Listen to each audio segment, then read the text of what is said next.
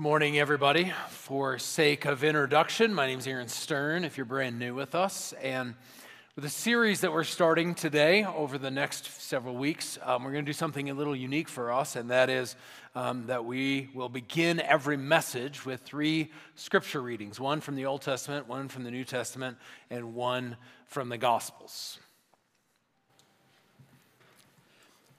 Hi, my name is Tomas Quinones. The Old Testament reading is from Psalm 119, verse um, 89 through uh, 96. Your word, Lord, is eternal. It stands firm in the heavens. Your faithfulness continues through all generations. You established the earth, and it endures. Your law endures to this day, for all things serve you. If your law had not been my delight, I would, I would have perished in my affliction. I will never forget your precepts, for by them I have preserved, preserved my life. Save me, I am yours. I have sought out your precepts. The wicked are waiting to destroy me, but you will ponder your statutes. To all perfection I see limit but your commands, your commands are boundless.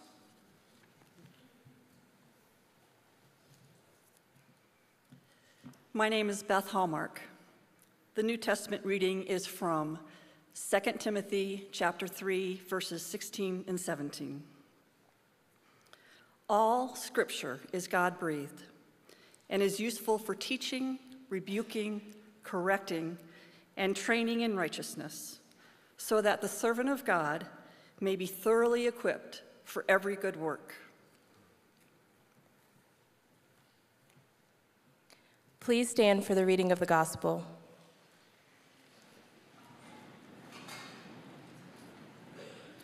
My name is Demonica Coleman, and the gospel I will be reading from is Luke chapter 24, verse 13 through 27. Now, that same day, two of them were going to a village called Emmaus about seven miles from Jerusalem. They were talking with each other about everything that had happened.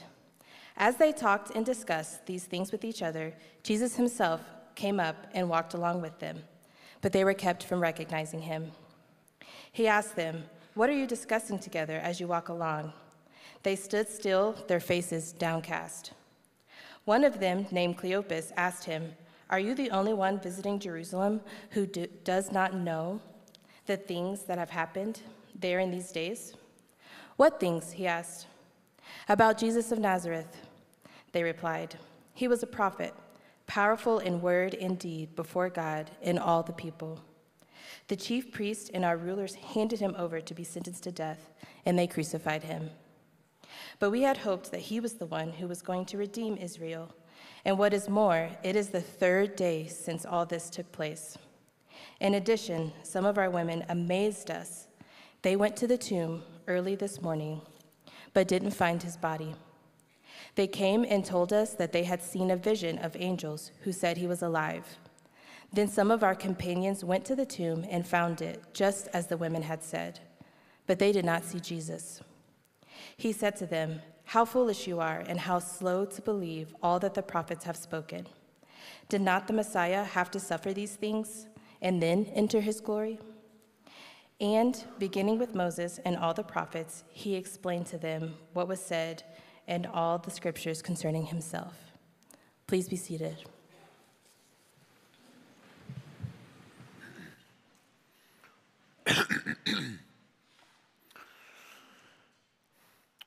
A little over 28 years ago, Jossie, my wife, and I walked down an aisle at a church and stood before a pastor and said vows to one another, sickness and in health. And we committed our lives to one another and began a marriage.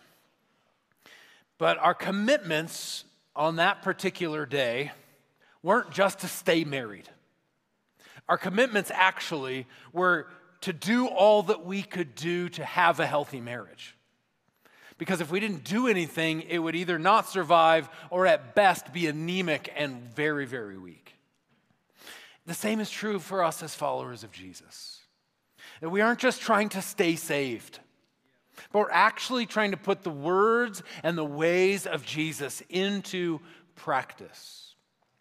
The beginning of this year, 2023, we started off the year by talking about a word for us for the year, and that word is practice derived from the end of the Sermon on the Mount in Matthew chapter 7, where after Jesus talks about the kingdom manifesto, what it looks like to participate in and reflect the kingdom of God into the world.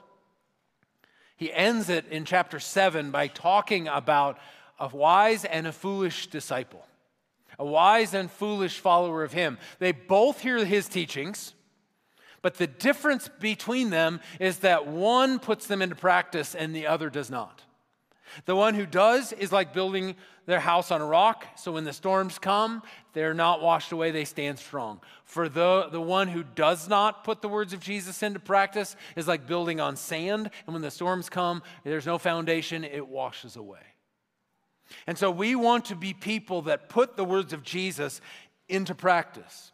So throughout this year, we've had a series that has come and gone around practice. We started off with practice community and the necessity that it is and the importance of walking with others in apprenticeship to Jesus. That it is part of our apprenticeship to Jesus and it helps cultivate and facilitate our apprenticeship to Jesus. We then had a series, Practice Generosity, talking about what it looks like for us to reflect an overly exuberant and abundant, generous God and how we live that out in our lives. Today, we're starting a series called Practice Scripture what it looks like for the scripture to be a part of helping us to put the words of Jesus into practice. We find in the scripture the words of Jesus, but it isn't just about knowing them, it's about putting them into practice. Now, the Bible has always been central to the Christian church. It's the most popular book in history by far. And it's a point of controversy. It has split churches, split families, and it has been treasured and protected. It has been sought after, memorized, and ingested. Throughout the, throughout the centuries, the scripture has been used and abused. It has been hidden and debated and burned. It has been vilified. It has been torn up by scholars and put to back together again by other scholars. It has been preached from. It has been preached against. It has been placed on a pedestal. It's been trampled underfoot. It's been weaponized and politicized. So, because of all of these things, we, some of us in this room might actually have a bit of a complicated relationship with the Bible. And we might find a lot of answers, but also find ourselves with a lot of questions. I mean, what is it with this talking snake? Or there seems to be aspects of the Bible that, that, that promote genocide. Or, or, or, or what about dead raisins? I mean, like, like dead, not dead raisins, but like dead people being raised from the dead.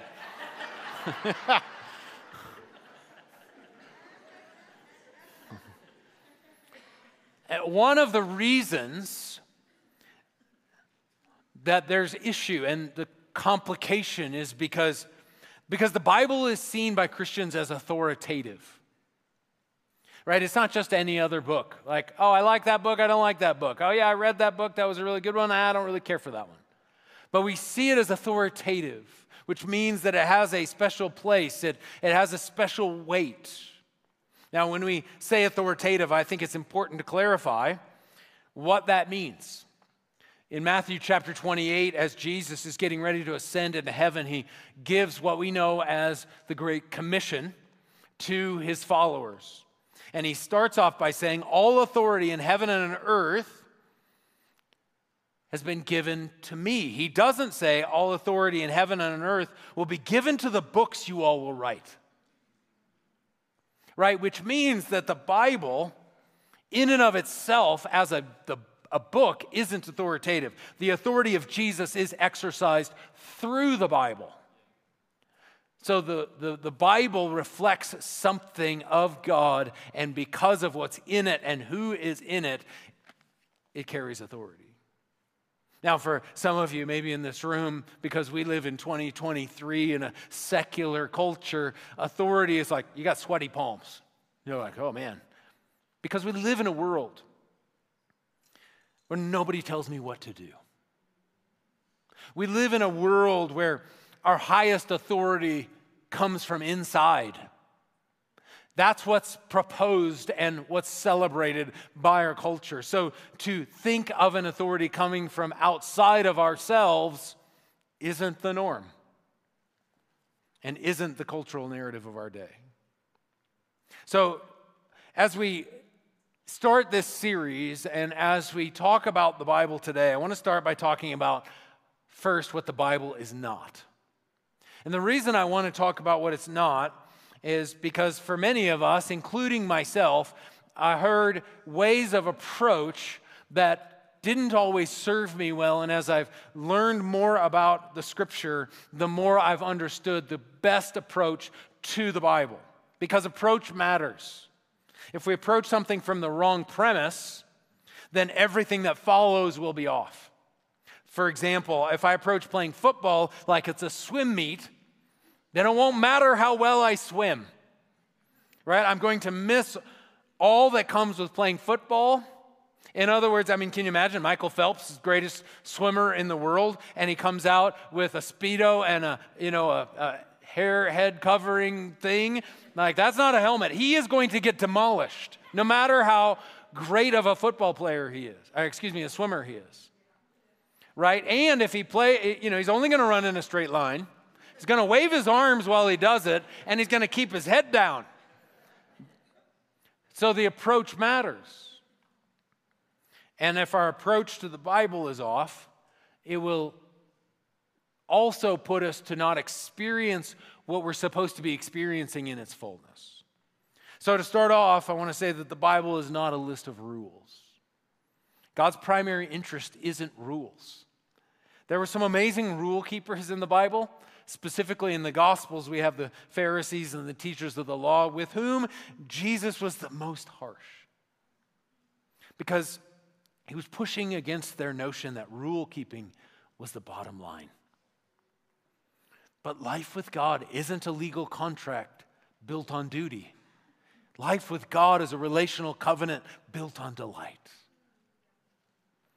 And if we think that it's a legal contract built on duty, what that can lead us to is manipulation. To think that we can manipulate God to do what He wants or what we want Him to do if we do what He wants. But the reality is, is that we want to do what God wants out of a, out of a love for Him.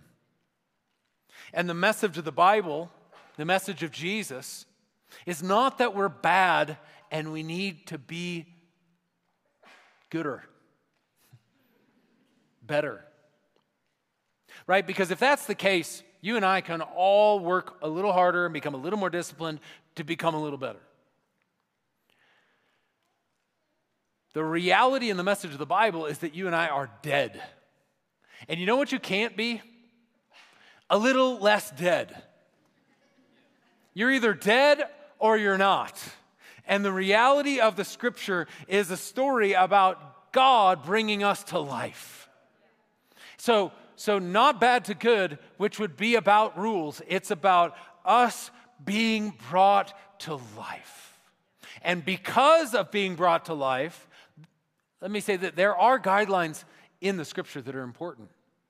There are ways that God would say this is the best way to live but it's not primarily that, and that is something that we would want to hopefully walk in as a result of coming alive and saying, Wow, I'm alive, and look what you did, and I want to follow you. So, how does it look to live and live out this aliveness? The Bible is also not an encyclopedia of spiritual principles. You know, where you kind of, let's see, um, F, F, F, I, finances. There it is. How to have good finances, right? Or T, T, T, T, T, A, and tantrum. How to get them to go away. Um, if you're a parent. or H, H, H, O, hot date. Um, right? Or how to have a strong marriage. It's, eh, if we approach the Bible that way, it's kind of like, like, like reading it like it's like how to win friends and influence people. Right? Are there, is there wisdom in this book about finances and about how to, how to raise kids and eh, all that? Yes. But it is not primarily a self help manual.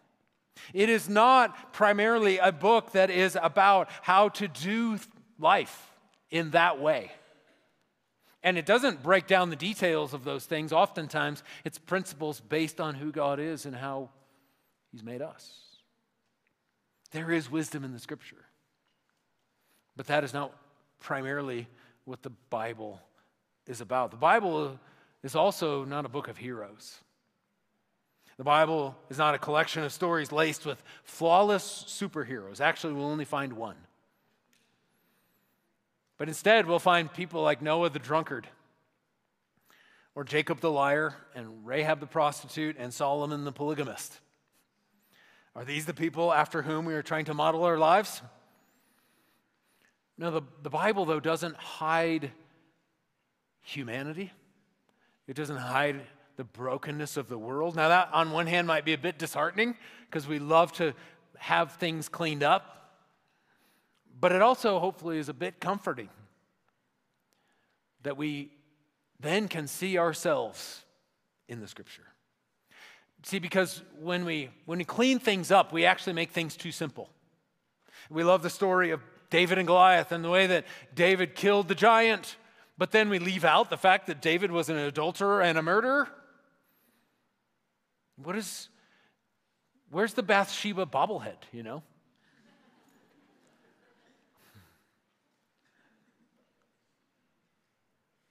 The Bible is also not a collection of pick me ups. You know, the coffee table book or the chicken soup for the soul? Kind of the, oh, I need a, a, the espresso shot. Like, I need a jolt for today. I'm a little discouraged, a little, little down. I need a little, like, like encouragement. There is encouragement in the Bible. But but oftentimes, if that's the only thing that we see, or if that's the only thing that we want from it, or think that is there, then we miss passages about Job and his painful losses and, and naked Noah. or the words of Jesus in this world you will have trouble. So often, the things that we pull out of the scripture, we might put on a little like board picture frame thing over the mantle? When was the last time you saw, in this world you will have trouble? Jesus, right over somebody's mantle. It's a promise. You you walk in and you're like, oh, I gotta go. And yet the Bible is a message of hope and is filled with encouragement. But sometimes the encouragement isn't in a pithy saying. Eugene Peterson, the writer of the message translation or paraphrase of the Bible, wrote in a, a book that he wrote called Eat This Book. He says, It is entirely possible to come to the Bible in total sincerity, responding to the intellectual challenges it gives, gives, or for the moral guidance it offers, or for the spiritual uplift it provides, and not in any way have to deal with a personally revealing God who has personal designs for you. Not everyone who gets interested in the Bible and even gets excited about the Bible wants to get involved with God. See, all these approaches that I mentioned, there's aspects of them, but it's important that we recognize that, that this is not what the Bible is primarily. And if we think that this is what the Bible is primarily, we end up treating the Bible as a product. And our culture loves to turn things into a product. And uh, so that we are trained to ask the question in anything and everything that we do Did I like it? Did it entertain me? Did it meet my needs? We certainly can do this with approaching the Bible, or it could be in approaching church. Hmm, you know, worship 8.5. But the Bible is not a product to be used, but a story to be entered. So, what is the Bible? There's a, it is a story. I want to just expand on that a bit as we say, okay, so what is the proper approach? First of all, the Bible is a library of writings inspired by God, telling a unified story with Jesus at the center. Let me break that down just a little bit.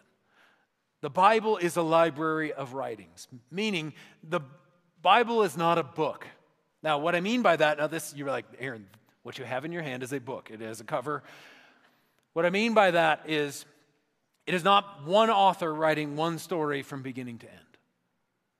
The difference between maybe reading a, a book by one author and going to the library is significant. Why? Because when you go to the library, you know that you're reading different authors from different centuries, from different places around the world in different genres.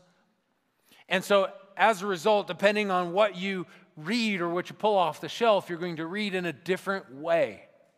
And the same is true for the Bible 66 different, as we would call them, books, but writings collected into one book.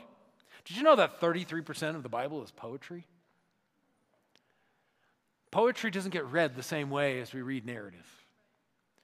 So we have poetry, we have narrative, we have song, we have apocalyptic literature. All that, ca- that requires a bit of a different approach, a different understanding, a different way of relating and interpreting. It's written over 1,500 years by multiple people in different places of the world with different socioeconomic portion, uh, place in the world. So, therefore, it's different ways of looking at the world, ways of different looking at life. And so, because of the diversity of the genre and the time and the place, it means then that as we read through the Bible, there's going to be different ways in which we approach it. Inspired by God. There's writers like Moses, and there's writers like David, and there's writers like uh, uh, Jesus, or excuse me, Jesus didn't write any of the Bible, it's all about him. Uh, Luke and Matthew and Mark and Paul and Ezra and so many others. But though they are writers of the Bible, it, they didn't fall into a trance and go like this and wake up and say, wow, that's really good. Instead, it, I, it's kind of like a, like, like, like a musician playing a saxophone. Like, which one makes the music? The saxophone or the musician? The answer is both. It's this partnership where, with this beautiful instrument and this talented musician, there's a way that they work together. And without one or the other, the music doesn't happen. And the same thing is true of Scripture that it's this partnership where God is the breather, and yet we are the instrument and through which, or these writers are the ones through which He writes and communicates His message.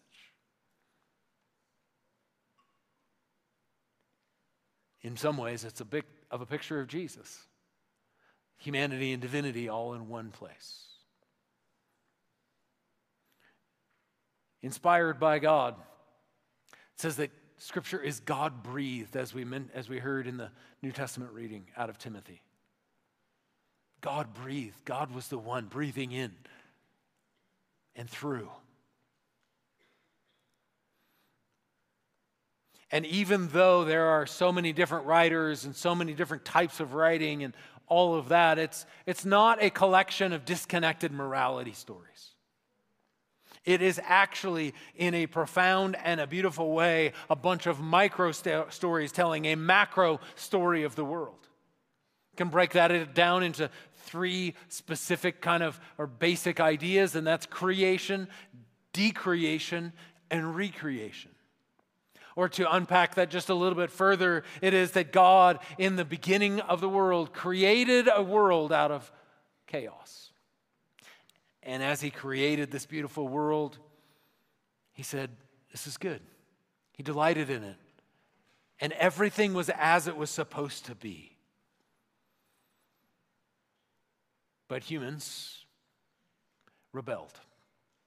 And out of their rebellion, invited sin and death into the world. God saw this, loved his creation too much to leave it as it was, and so he said, This is not the way it's supposed to be, and this is not the way it will always be.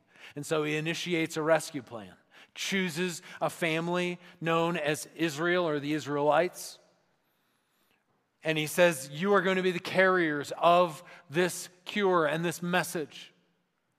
Be faithful to me. We read throughout the entire Old Testament how they are not faithful in general to him. And by the end of the Old Testament, we know that the carriers of the cure are actually the ones in need of the cure themselves as well. But Jesus is part of that family line, and he comes, the New Testament breaks in, and we have Jesus communicating to the world what it looks like to live faithful to Yahweh. He is the one who does what the Israelites were supposed to have done. And he ultimately expresses the reality of what it looks like to love the world and for us to follow him by being giving of his life sacrificially on the cross his life in line and aligned with the will of the Father, and done out of love. Dying on the cross, going into the grave, three days later, coming out of the grave, showing that death has indeed been defeated. Because what God did for Jesus on Easter, he will one day do for the whole world. He will bring all things into the way that it was supposed to be.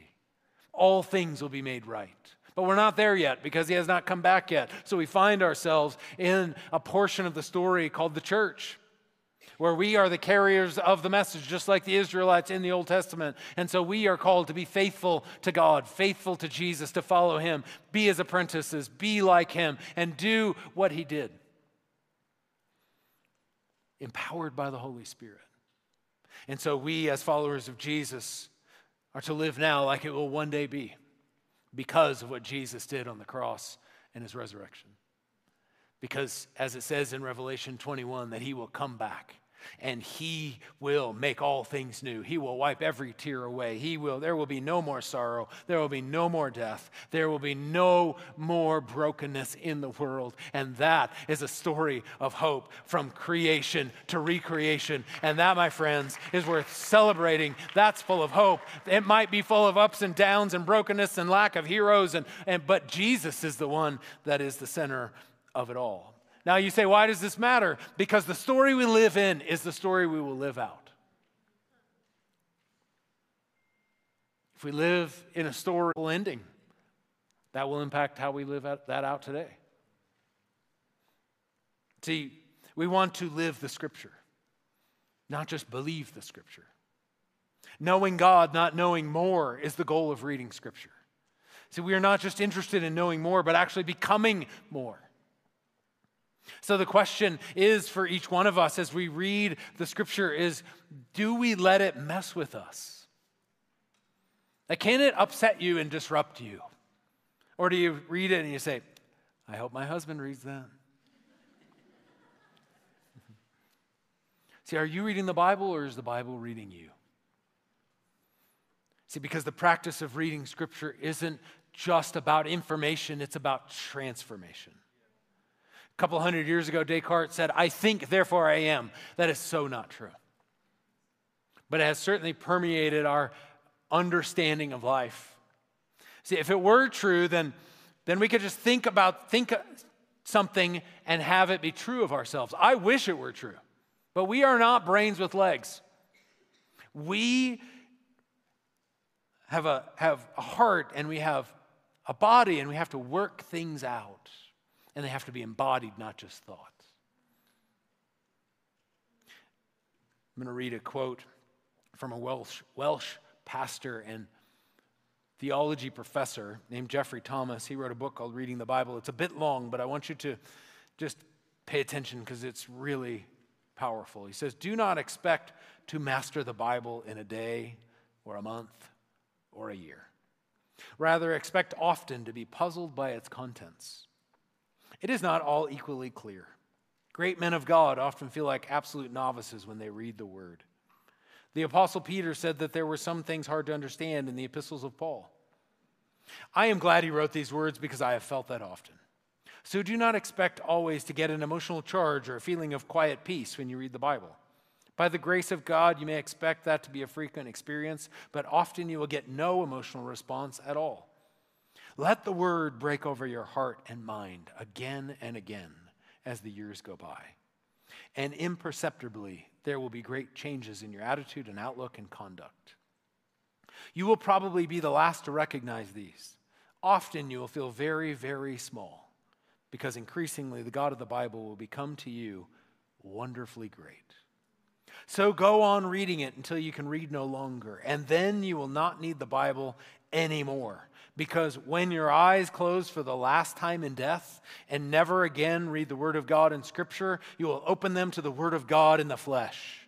That same Jesus of the Bible, whom you have known for so long, standing before you to take you forever to his eternal home. Why do we read the Bible? To meet Jesus, to know Jesus, to walk with Jesus, to become like Jesus, to do what he did to not just know the Bible, the, the God on a page, but Jesus in the flesh, which takes consistency, which takes perseverance. And so, our weekly practice this week is about immersing ourselves in the scripture. For some of this, for some of you, this might be a new practice or a new thing to do. For others of you, this, this might not be new, but maybe it's a, a new way of doing this. And so we're going to immerse ourselves in the book of Ephesians, found in the New Testament, written by the Apostle Paul. And so, if possible today, if, if this schedule doesn't exactly work for you, feel free to adjust it just a bit. But read the entire book in one sitting. It's six chapters, it will take about 15 minutes. Then tomorrow on Monday, read chapter 1 slowly. There's on Tuesday, chapter 2 slowly. Wednesday, chapter 3 slowly, and so on, where, to where you get to chapter 6 on Saturday. Now, if you miss a day, don't be like, well, I guess I'm done. Start again, even if you skip the chapter or you miss the next one or whatever, but just we want to stay consistent. And you might do it with your roommates. You might do it with your siblings. You might do it with your family. You might do it by yourself. You might listen to it in the car. You might, there, you might listen to it and read it at the same time. There's lots of ways to do it. The goal is to get immersed. And as we just read in that quote, to let it wash over your heart and your mind.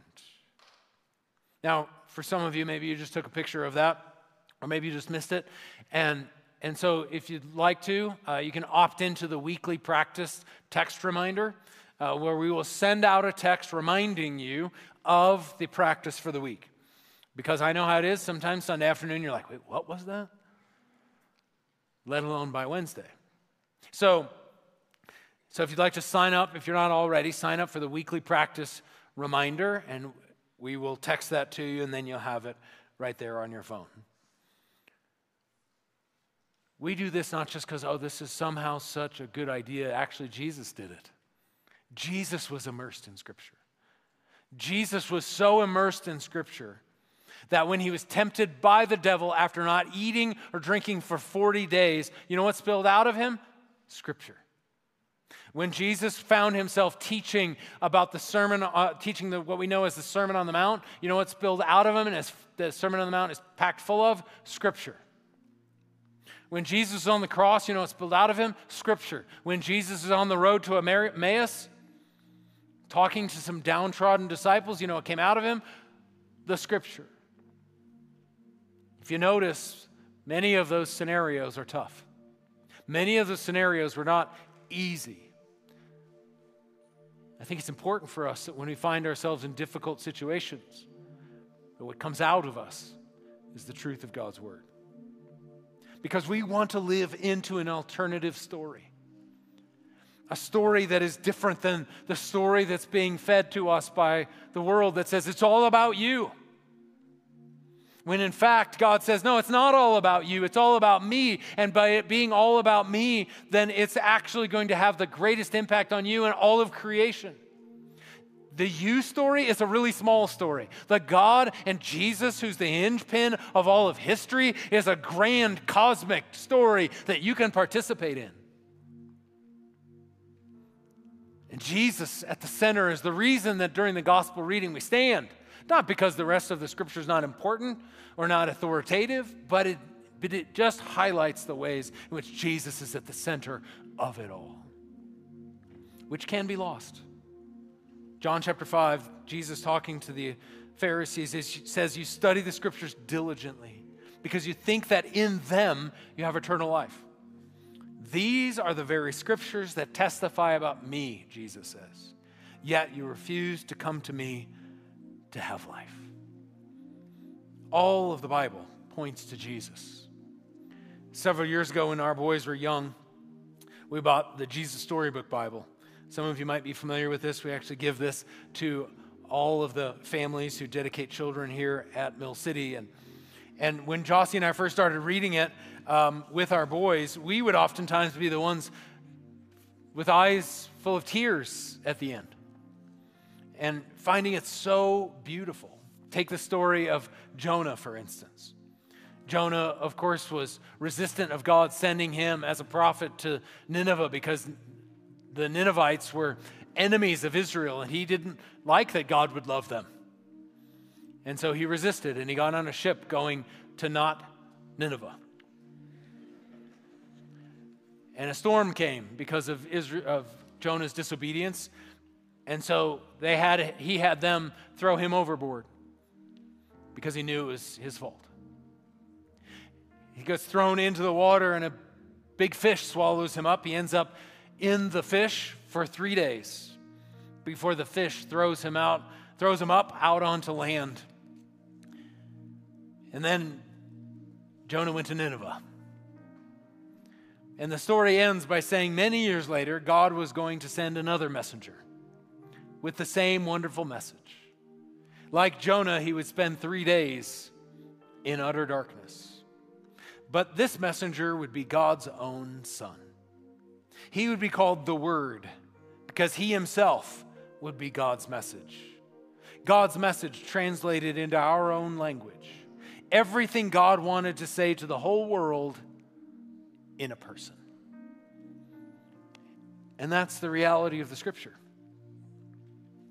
that Jesus is the center of the Bible, but not just the center of the Bible, the center of reality. So we read the scripture to meet Jesus, to be shaped by him, to become like him, to do what he did, and to enter into the fullness of life. And here's the beautiful thing everyone's invited into the story. Everyone is invited into this cosmic story of redemption, restoration, of life. I don't know where you find yourself here today. Maybe in a place, or maybe this is your first time to church. Maybe this is your first time hearing the Bible talked about this way. Maybe you've not been in church in a long time. Run far away from God. Whatever the case might be, God is inviting you home today, inviting you into a story, inviting you into a story of restoration and redemption and forgiveness and life, to go from dead to alive. And if that's you here today, can I just encourage you to, under your breath, sincerely say, Jesus, I give you my life. It's a way of saying, Jesus, I follow you. I want to put you as Lord of my life, the one who directs it. And as a result, we experience the resurrection power of God. And it's this lifelong journey walking with God, walking in the story of God and Jesus right there at the center. If that's you here today and you just made that decision, you just made the most important decision of your life.